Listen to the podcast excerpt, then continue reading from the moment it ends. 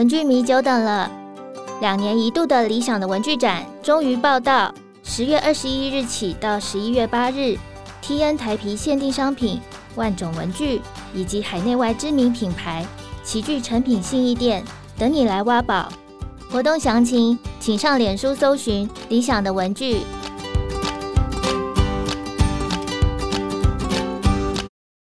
一九二一年的时候呢，就有一个女孩真正发病到非常严重，而且她在不到一年的时间，在一九二二年就死去，嗯、以二十四岁非常年轻的年纪，她就过世了。她一刚开始其实是觉得，哎，牙齿出现了问题，掉牙齿，然后嘴巴里面的伤口始终不好。结果她去找牙医看病之后，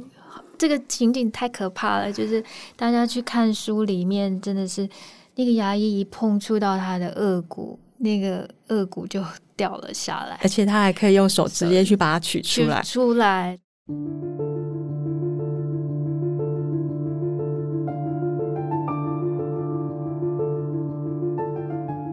欢迎收听《迷成品 Podcast》，今天读什么单元？在每一集节目里，我们精选一本书，邀请来宾深度分享，也聊聊这本书带给我们的阅读趣味、启发与思索。大家好，我是 Amber。假设现在有个东西，它经过医学机构的认证是有疗效的、有药效的，生产商又宣称它能够美容养颜、强身健体，甚至还可以延年益寿，你会不会买给自己或者是亲朋好友呢？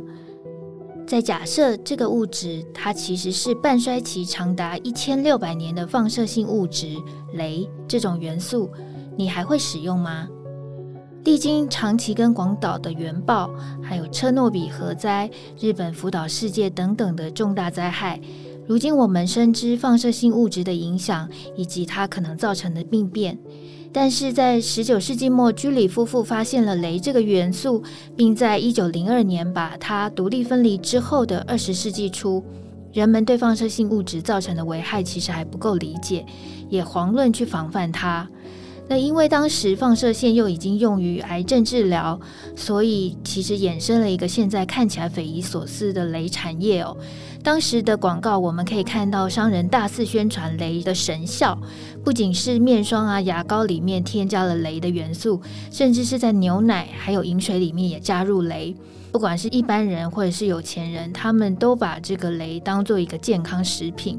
甚至是美国医学协会还在一九一四年把它列为一种非正式的新药。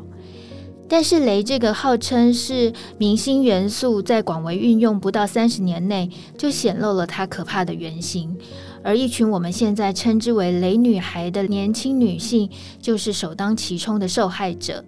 他们的经历与牺牲，不仅揭露了游离辐射的危险，也改变了无数劳工的职场安全以及相关的法律权益，也改变了科学界的认知。那这些故事都写在英国作家凯特·穆尔的《雷女孩》这本书里面。今天的节目，我们很开心能够邀请到这本书的责任编辑刘益韶，跟大家分享这个改变历史的事件，还有这些女孩的故事。欢迎益韶。啊、，amber 好，各位听众朋友们，大家好，我是商周出版的易勺。这本书其实是非小说，但是作家凯特·穆尔他用了类小说的形式来说出从雷发现，然后一直到整个雷产业的兴起，还有这些女孩开始生病的故事哦。那我想先请一勺来跟听众介绍一下这群雷女孩是如何产生的。嗯、这本雷女孩的呃书，它的这个主要描述的主角就是在呃刚刚 Amber 有提到，就是。一九二零年到一九三零年代，在大概这十几二十年间的一个事件，一个非常重要的历史事件。那这群雷女孩发生在美国，她们之所以会成为我们今天熟知的雷女孩，其实是当时的一个军事需求。呃，Amber 刚刚提到，就是居里夫妇他们在一八九八年发现镭，并且之后能够把它呃成功解离出来，可以独立使用以后呢，镭的这个放射元素的呃功用就被人类的医界呢拿来作为治疗恶性肿瘤，而且他们觉得效果好像很不错。而镭在呃使用在人体上的时候，我们发现它也可以促进我们红血球的生长。在一个新的元素被人类发现、被科学家发现以后，嗯、呃，你就可以看到说，可能在工业革命以后，大家对于所谓科学这两个字、嗯、新的发现这种东西，其实是很兴奋的。那它又刚好可以来解决一些我们的困扰、病症。那所以，其实一开始雷真的是一个非常正面形象，呃，嗯、出现在人类世界里的。嗯、那也因为他的这样的正面形象，让很多。也许有意无意，然后觉得有机会拿来使用的一些商人看到了。那在一九一三年的时候，在美国有一个医生，他本来只是当个普通医生，然后可能缺钱还是怎么样，希望研究经费能够多一点。那他就很成功的从镭里面呢，他跟锌元素一起做一些化合，发明了所谓的这个 on-arc，就是说它在黑暗中也会发亮的一种漆，它叫做夜光漆。他后来把这个拿来作为他。啊，涂在这个表盘上面，让这个数字可以发光。那你知道，一九一三年的时候，其实就是快要打一次大战了。他在一九一四年跟另外一个合伙人一起创办了一个公司，然后这个公司后来改名叫做。美国雷企业，那这个企业主要的工作就是我刚刚讲的，他们就是在制作会发光的这个表盘，然后把这个表卖出去。那谁会需要呢？其实当时最需要的就是军人，而且是一战主要的最大的战场是在欧洲，所以其实美国在一战的时候就卖了非常多的表到欧洲去。那在这段时间，他本来第一年一九一三年开始弄了这个玩意儿的时候，其实他一年只卖了两千只，可是殊不知随着战争，表的需求。过了没几年，他一年就可以卖出好几百万只，所以这是一门非常好的生意。那谁要来做这些工作呢？就是涂画表盘的工作，因为你要把这个涂料涂在这个表盘上面。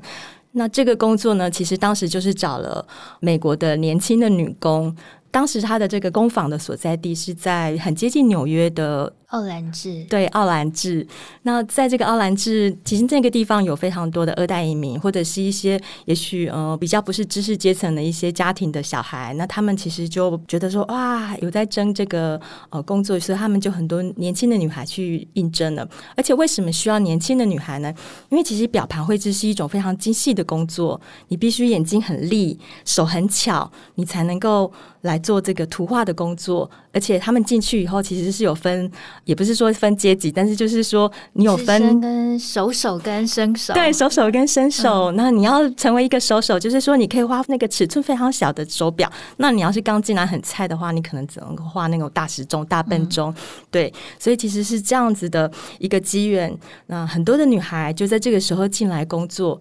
啊，大家都觉得说哇，雷好棒哦！而且就是雷，它其实有一个特色，就是它在黑暗中也会发光。发光。我们刚刚有提到，嗯、那所以这些女孩呢，她们有时候下班以后在黑暗中行走呢，她们自己也在发光，嗯、所以她们就是一群闪亮的女孩。也有人说她们是 Ghost Girls，、嗯、就是鬼女郎。当时就是真的就是，呃，因为这个表盘的生意非常好，他们当时有领有当时美国的这个妇女排行前五五 percent 的对。的一个薪资就是一个非常高的薪资。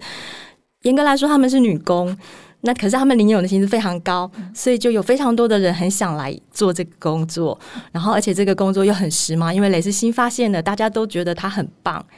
过没几年的时间，那他们当然就慢慢的开始发现雷真正的面目。是对。我们刚刚说到这些女孩非常年轻哦，所谓的年轻是几岁呢？其实很多是十四到十六岁而已，甚至更小的有十一、十二岁就进到这个工厂来工作。所以大家可以想象，也在当时，甚至这个工厂里面，他对雷的这个。无害性宣传到一个什么地步？就是说，这老板会跟女工说：“哎，这雷会让你的面色红润呐。”所以这些女孩对于雷就会觉得说：“哎，我的工作不仅是为我带来呃经济的收入，其实它也让我显得体面，然后又能够接触到这些健康的东西。”但是刚刚也说到哦，为什么他们的工作最后会导致他们生病？是因为在画表盘的时候，他们有一个现在看起来仿佛是一个。地狱般的 SOP 哦，叫做填粘画。对，他们在工坊提供女工的两样东西，一个就是他们原文叫 material，就是调配好的这个涂料，涂料夜光涂料。那另外呢，他们还会给女工一小碗水。他们的工具是画笔，其实就是世界各国在画表盘，有的人是用玻璃笔，玻璃笔或者是用其他的棉花棒，像法国是用棉花棒。在美国，他们当时是让他们使用骆驼做成的毛笔，然后是非常精细的一种笔来绘画。那为了能够把这个涂料，因为涂料是。虽然它可能有点稠，就是它它是可以上的，可是问题是，毕竟你一直去沾，你其实必须要有水，但是水太多也不行，水太少也不行。那这个时候，我想一般人可能就会想要要用舌头，要用嘴巴去舔一下它，其实有点像我们在捻针线那种舌头舔一下的这种。概念，那他们其实就用了先舔了一下他的毛笔，然后再去沾涂料，然后再来涂这个表层。那每一个女工其实都是这样做的，而且其实他们的顶头上司也是这样交代他的，因为他们发现。这样子的效率以及这样子的品质是最好的。嗯，因为当时都是论件计酬，对，这真的是很可怕的一件事情哦。因为当年的工资大概是手手吧，厉害的可能一天可以画两百五十个表盘。那呃，如果换算成今天的话，就是一个表盘它能够带来的薪资大概就是零点三美金吧，也就是台币大概。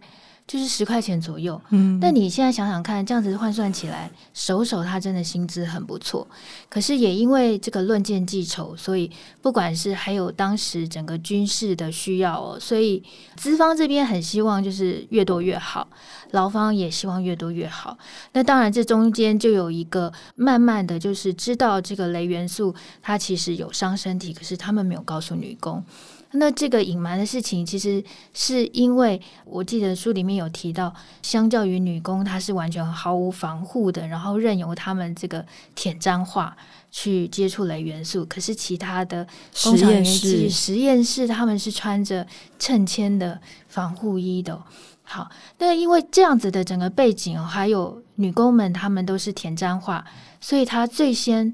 被雷给伤害到的身体的部位，其实就是他整个口腔、顎骨、顎骨。嗯、呃，在看这本书的时候，我觉得我们现在都已经知道放射性元素对人的伤害、对生物的伤害，所以我自己在看书的时候，我都觉得的确非常匪夷所思。嗯嗯、呃，而且我在看书的时候，同时也有上网去查一些资料。当然，我觉得书里面提供给我的资讯已经非常震撼了。嗯、就是其实我们刚刚提到一八九八发现，然后大概在一九零五年，雷慢慢发展成你刚刚讲的有雷牛奶、雷补药，嗯、就是各种雷的好康的东西。嗯、呃，但是。我们刚刚讲的第一家最早设立的，也就是发明夜光涂料的这个公司，它是一九一四年成立。但是其实书里面也提到，其实一九零六年就有专家发表文章说镭是有伤害的，然后这个讯息并没有被大众知道。为什么呢？因为其实美国在镭产业这个部分是一个非常有赚头的工作，其实不只是。我们书讲的雷表盘，那还有这个我们刚刚讲的所有的跟补药有关的，还有跟医学医药用途有关的，也就是为什么这个雷有伤害的这个讯息，而且其实美国雷企业创办人他自己也从这个直接请益过居里夫妇他们，他也知道雷的伤害性，也就是说，这个伤害性之所以不被彰显的原因，其实是因为这是一个太大有可图的一个。产业了，所以没有人想要戳破这个谎言，嗯，它就慢慢的成为一个越来越大的神话，变成一个大泡泡。对，在这么多年。工作里头，慢慢的镭，因为它有一个特性，就像钙一样，它会进到我们身体以后，它会趋近我们的骨头，那就是像你吃补钙补钙一样，它会让你的骨头强健。但是镭虽然有钙的这个特质，但是它没有钙的这个好正面的用途，其实它会帮你的这个骨头钻孔，然后又给你的血液带来一些病变。那其实真正到了呃这个书里面呢，发生问题的时候，其实没有很多年。但是到了一九二一年的时候呢，就有一个女孩真正发病到非常严重，而且她在不到一年的时间，在一九二二年就死去，以二十四岁非常年轻的年纪，她就过世了。她一刚开始其实是觉得，哎，牙齿出现了问题，掉牙齿，然后嘴巴里面的伤口始终不好。结果她去找牙医看病之后。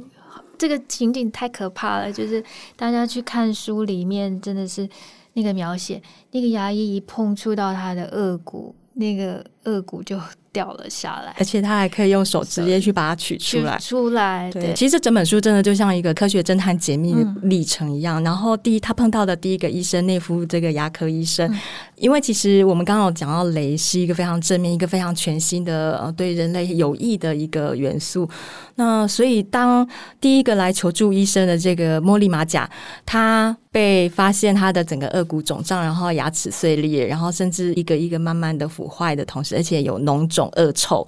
医生看到的时候，第一个想到的其实是十九世纪末。就是早个几十年的当时的一个磷二骨磷中毒，也就是当时有很多人在制作火柴的时候产生一些牙齿的病变，而这个雷中毒的呃有些症状看起来就很像磷中毒，大家可以上网去搜寻一下磷磷中毒的照片，有一点像，但不完全一样。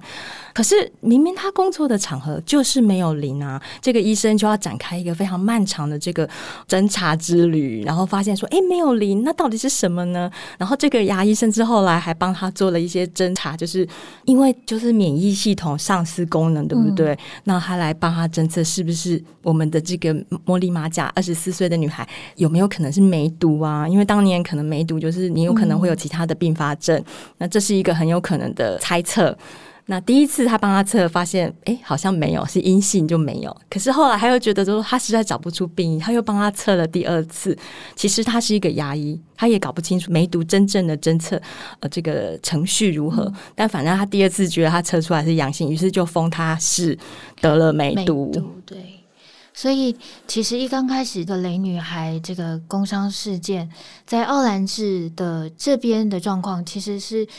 我觉得是重重的悲剧哦。第一个是在那个时代，当雷它是一个新兴的神奇的元素，再来加上前一个世代它有这个磷中毒这个不一样的工伤，也是因为这些女工的病变是在口腔。对，口腔这里，所以就造成了他去看的是牙医，然后再来是那个时候，老实说，对于雷它造成的这个辐射病变，还没有真的很深刻的研究，所以重重的误诊误判，再加上一刚开始这些企业方的这些隐瞒的资讯，所以这整个女工的第一场在奥兰治这边的整个事发后的一些刚刚说的。不管是科学的侦探的过程，去找出病因，或者是后来在法庭上的呃攻防，以及去跟企业争取权益的这边，都有很大的波折。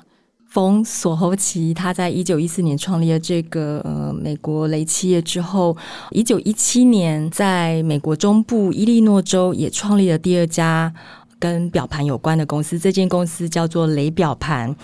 那这间公司跟刚刚前面早他几年成立的公司呢，就构成这本书一个很重要的主体。那这本书就是以这样子的时间序，先谈东边接近纽约的奥兰治的这个美国雷企业的女工。这个书的第一场诉讼就是他们在一九二零年代发起的。那他们在一九二五年的时候呢，其实他们并没有获得很明确的胜利。嗯，他们其实是被瑞律师，他帮。这一群女工争取到的其实是一个和解，和解嗯、对，大家可以来看书。这个整个攻防非常的精彩，而且里面有很多的黑幕，就是很多的黑手参入。嗯、然后，但是不管如何，他为他们争取到了赔偿金。但是美国雷企业并不承认自己的错误，所以其实就法律上来看，其实雷到底是不是有伤害、有侵害的这件事情，没有被广大的美国政府、没有被法律、没有被所有的人认可，所以大家会觉得。那一群女工就是很可怜的女工而已，嗯、然后他们因为呃，他们后来的病症以及他们畸形的身体，而得到了一笔赔偿金。在这个第一场战役里面，有一个非常重要的，算是这一群呃女工里面的一个领头的，叫做贵斯富莱尔。贵斯富莱尔，他我觉得他他算是第一场战役一个非常重要的一个。除了律师以外，她是一个呃女工界里面的一个精神代表。因为我在看书的时候会觉得她是已经要背着背架行走了，然后全身没有办法自主的一个人。嗯、可是他在思考所有跟女工权益问题的时候，他想的不是他自己，因为其他的女工可能拿到和解金，或是还没拿到和解金之前，他们梦想的是要去度假，要去休息。嗯、但其实这也是很正确的，因为他们从来都没有休息，他们重病了，对，对，而且年复一年，那是非常漫长的时间，然后。忍受着疼痛，我觉得那真的是分秒难熬。可是贵斯富莱尔他甚至拿到赔偿金以后，他所想的就是他要把钱拿去做转投资，因为也许以后要帮助其他人。嗯，然后刚刚我们提到，就是说这一个呃东边的奥兰治之后呢，隔了没几年，在伊利诺州的渥太华雷表盘公司的女工，也在工作几年之后，慢慢开始出现问题了。而第二场战役呢，其实才是。这个标志人类在工商史，嗯、或者是呃，我觉得甚至在女性的这个地位，对他第二场的战役，其实有很重要的意义，是在各方面的，不管是终于我们揭开雷很大的一个真面目，让全美国的人认识，然后同时因应着未来的这个原子弹世界呃的来临，然后美国做了什么样的改变？但是这本书在第二个战役里面也有提到一个主角，就是。凯瑟琳·伍夫，凯瑟琳·伍夫，她就是像我刚刚提到的第一场战役的贵斯弗莱尔一样，她也是说她是一个非常谦虚、嗯、内向、害羞的人，忠于公司、忠于企业的人啊、嗯哦。而且她好像十九岁就进公司，对。然后她到公司没多久就开始生病了，然后等到她开始生病，她还是每天到公司。嗯我不晓得那时候是不是讯息封闭的时候，所以即使东边的奥兰治发生过这么样轰轰烈烈的一场战役，但是在中部的伊利诺州看起来就是平静无波，而他们的公司还可以大剌剌的跟员工说雷是非常安全、对，无害的，而且是健康的，那些人都是在乱讲。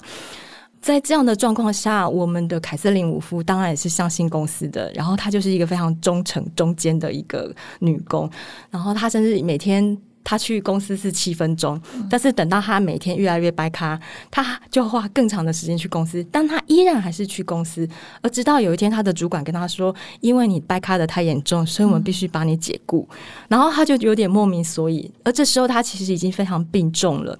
那也因为很多的小事件的转折，不管是公司的蓄意欺瞒，或者是呃，甚至连当时的很多医生，我们刚刚提到他们这些企业就是。生意很好，家大业大，嗯、所以其实依靠他们吃饭的人非常多，多不只是你的医疗背书团，对，对就是呃，他们养的人实在太多了，所以其实其他人也不希望他们毁灭，不希望他们倒闭，所以其实当时的不管是医界、呃法律界或什么，大家也是在帮他们，或者说至少如果不是帮他们，也是就是不敢跟这样子的巨龙怪兽正面对抗，因为。他们实在是太重要的一个存在了。嗯，尤其在渥太华这个年代，刚好又遇上美国经济的大萧条。但你想想看，就是在那个渥太华，当然是比较远离东岸、比较内地的。这个小镇又遇上经济大萧条，所以这时候渥太华的这群女工们，相较于在奥兰治那边又更加辛苦。一方面是整个小镇几乎是视他们为敌，觉得哎，有一家公司就是在这个小镇上带来这么多的就业机会，机会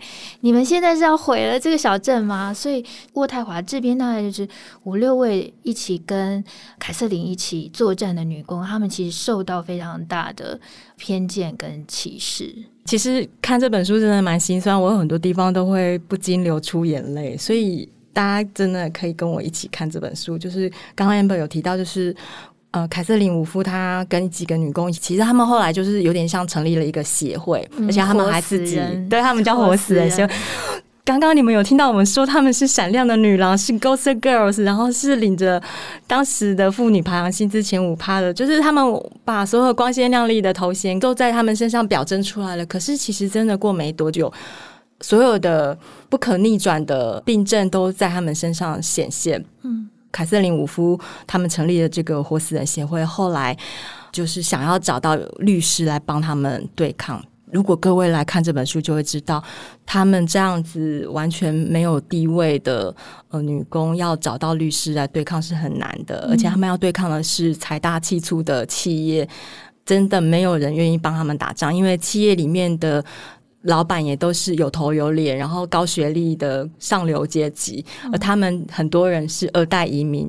但是就在这个时候，我觉得这书里面的两个律师都非常令我敬佩，而且特别特别是第二个律师，也就是伊利诺州帮雷表盘女工活死人协会打仗的这一个果斯曼律师。律师对他，刚刚前面那个律师是，就是他后来有跟他们要赔偿，就是他他们有一些协议，但是。果斯曼律师其实是完全就是不计成本的来投入，而且其实他虽然是律师也很厉害，但是其实他家并没有特别有钱。为什么？因为他常常会接受别人，嗯，他长期就是无偿的帮助这些弱，对，他甚至会接受你拿鞋子来给他当做他的，对，就是嗯。这个律师就是让我看到光明。其实书里面有很多艰险的事，像是企业，还有跟企业为伍的这些呃人，然后你会看到呃里面有很多嘴脸。但是另外一方面，在女工整个奋战的过程，你当然也会为这种雷一旦侵入身体没有办法消解。书里面形容得很好，就是如果雷一旦跟你结了婚以后，你是没有办法跟他离婚的，因为他。一旦附着在你的骨头上，它就永远附着在你的骨头上，所以你很有可能 A 是二骨碎裂，B 是呃髋骨固锁，锁就是双腿是双腿无法打开，甚至你可能就没有办法有正常的生活，呃，甚至你是怀孕可能会常常流产。对，总之你生出来的小孩可能会体重过轻，甚至我轻微的矮小畸形，对，有非常非常多的后遗症。然后古斯曼律师为活死人协会打仗的这个历程呢，真的是这本书里面开启了我非常多科学启发的灵感。对，嗯，我们刚才说到整个呃，从一九二零到一九三零这十几年漫长。老实说，相较于这些女工，一旦发病，可能一年内就死亡，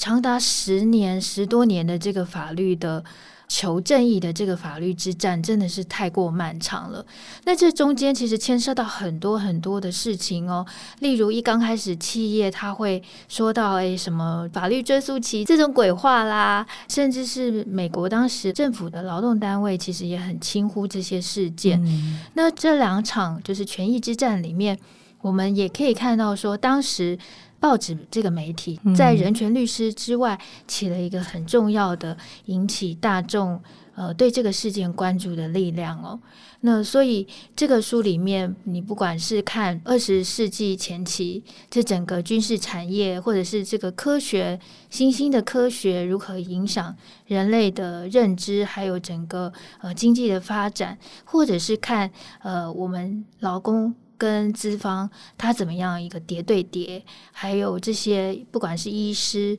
律师，甚至是这些女工自己，还有她的家族，怎么样去追索这个雷中毒这个工作伤害的真相？一刚开始节目就说到，其实这本书它是一个非小说，它是基于真实事件，有点像是记录事件这样的一本书。可是你在里面看，其实我自己是觉得，一方面。他把这个真实的故事是写得很好看，那里面我觉得就像当时候的报纸媒体，他用了非常能够让我们感同身受的一个写法，让我们可以很清楚地体会到女工的情境，所以你会非常的投入他们所呃经历到的痛苦里面。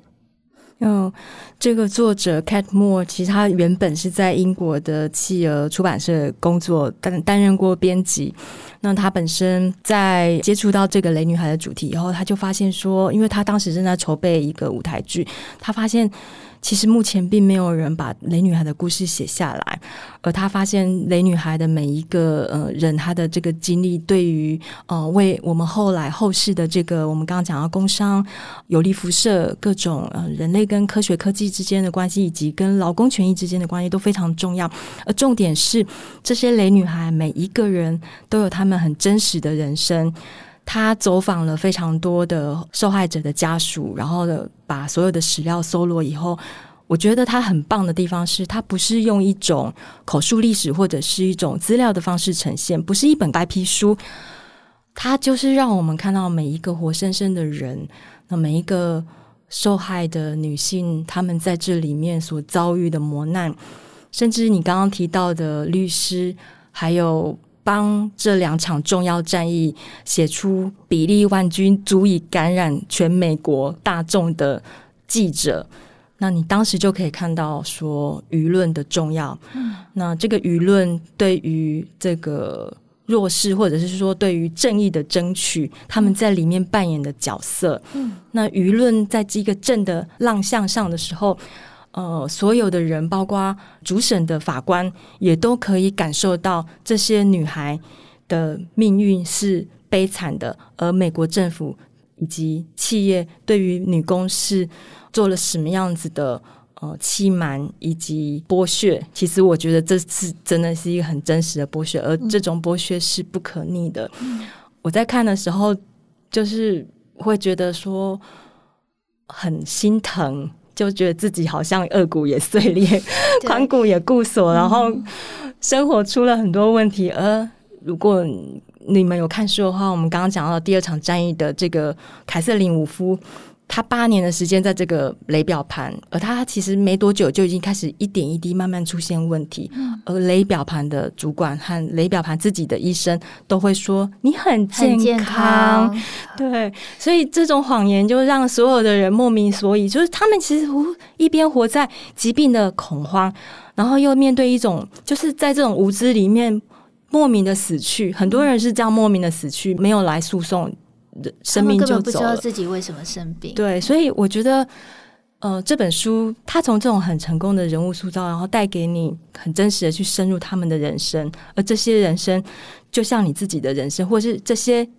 女工就像你的姐姐妹妹们一样，你会同理感受。嗯，读这本书的过程里面，我一方面。呃，因为看着女工他们的遭遇，然后看着这些雷产业的企业，还有他们后面这些勾结势力的可比之举，我觉得人类好卑鄙哦，就是那是一个非常愤怒的感受。但是，一方面看着这些女工，尤其是他们很多呃出来打官司，他们其实不是为了自己。当然，他们自己因为生病，或者是因为看病的这整个经济的压力，几乎是整个身家全部都投入了，呃，家族也全部都投入，就是又穷又病的状态。可是他们想的是要为其他的女工可以争取到更多权益，为以后的人铺路。所以书里面也有提到，其实这些女工就是所谓的反抗者。那我就会想到说，诶，我们前几集节目也有聊到卡缪的书，他的反抗三部曲，在反抗者里面的概念，也就是说，这些女工完全是体现了反抗的精神，她们不是为自己，她们是为一个更大的群体的幸福在战争哦。所以看这本书，真的是一方面觉得人类很可比，可是又觉得人类是很高贵的。那我觉得这样子，在非虚构跟虚构小说之间阅读的乐趣，还有跟这个人性这里面的挣扎跟观察，觉得《雷女孩》这本书读来是真的又动人又精彩。嗯，我自己有时候会陷入低潮，像每个人难免在工作压力或者一些个人的事情上面，但是在读这本虽然不是小说，可是看起来就是很。很真实，然后很深入我心的这本《雷女孩》的时候，我都会被我们刚刚讲到的贵斯·弗莱尔还有凯瑟琳·伍夫的故事感动。我学到的很深刻的一点是，如果你的价值观是为广大的人类就是一个利他主义，为广大的人类谋福利的话，你就不会很轻易的陷入哀伤，因为其实他们的经历都非常的悲惨，而在悲惨之中，竟然还有人不为自己的悲惨而沮丧而落泪，而是觉得他一定要奋战到底，而这个奋战是为了将来有一天类似的事件发生的时候，他们那些人有利可循。嗯。对，那他们就成为了这样子的一个成功例子。那我就觉得说，哇，真是太棒了。那其实里面的律师也会让我觉得说，嗯，我当年也 应该要去念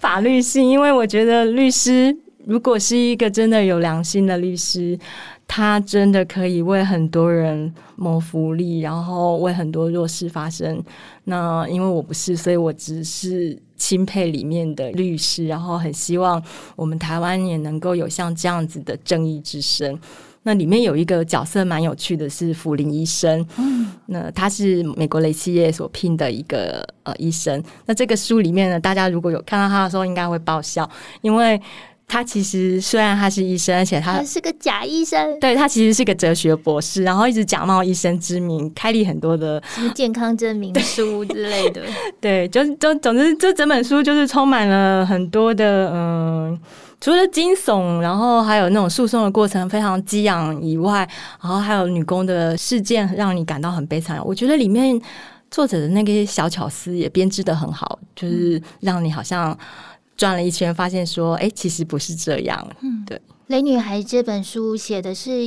一九二零年代。呃，发生在美国的历史事件哦，但是同样的很多的工作伤害的事件，直到现在，其实在世界各地还是有发生。比如说台湾也有 RCA 的工伤事件，前几年在青年出版社其实有出相关的书哦，还有像是当初北捷的时候潜水夫病等等。那职场的安全跟工作的伤害，这其实跟我们每一个人是息息相关的。很希望就是我们每一个人都能够更体验到这件事情的重要，还有当然整个社会要对这件事情要更有警觉。当然，这除了一些法规的设定，就是职场的安全控管之外，我觉得这。更基本的其实是诉诸我们人心的尊贵跟可贵哦。当你是能够秉持一个诚实的心的时候，你不应该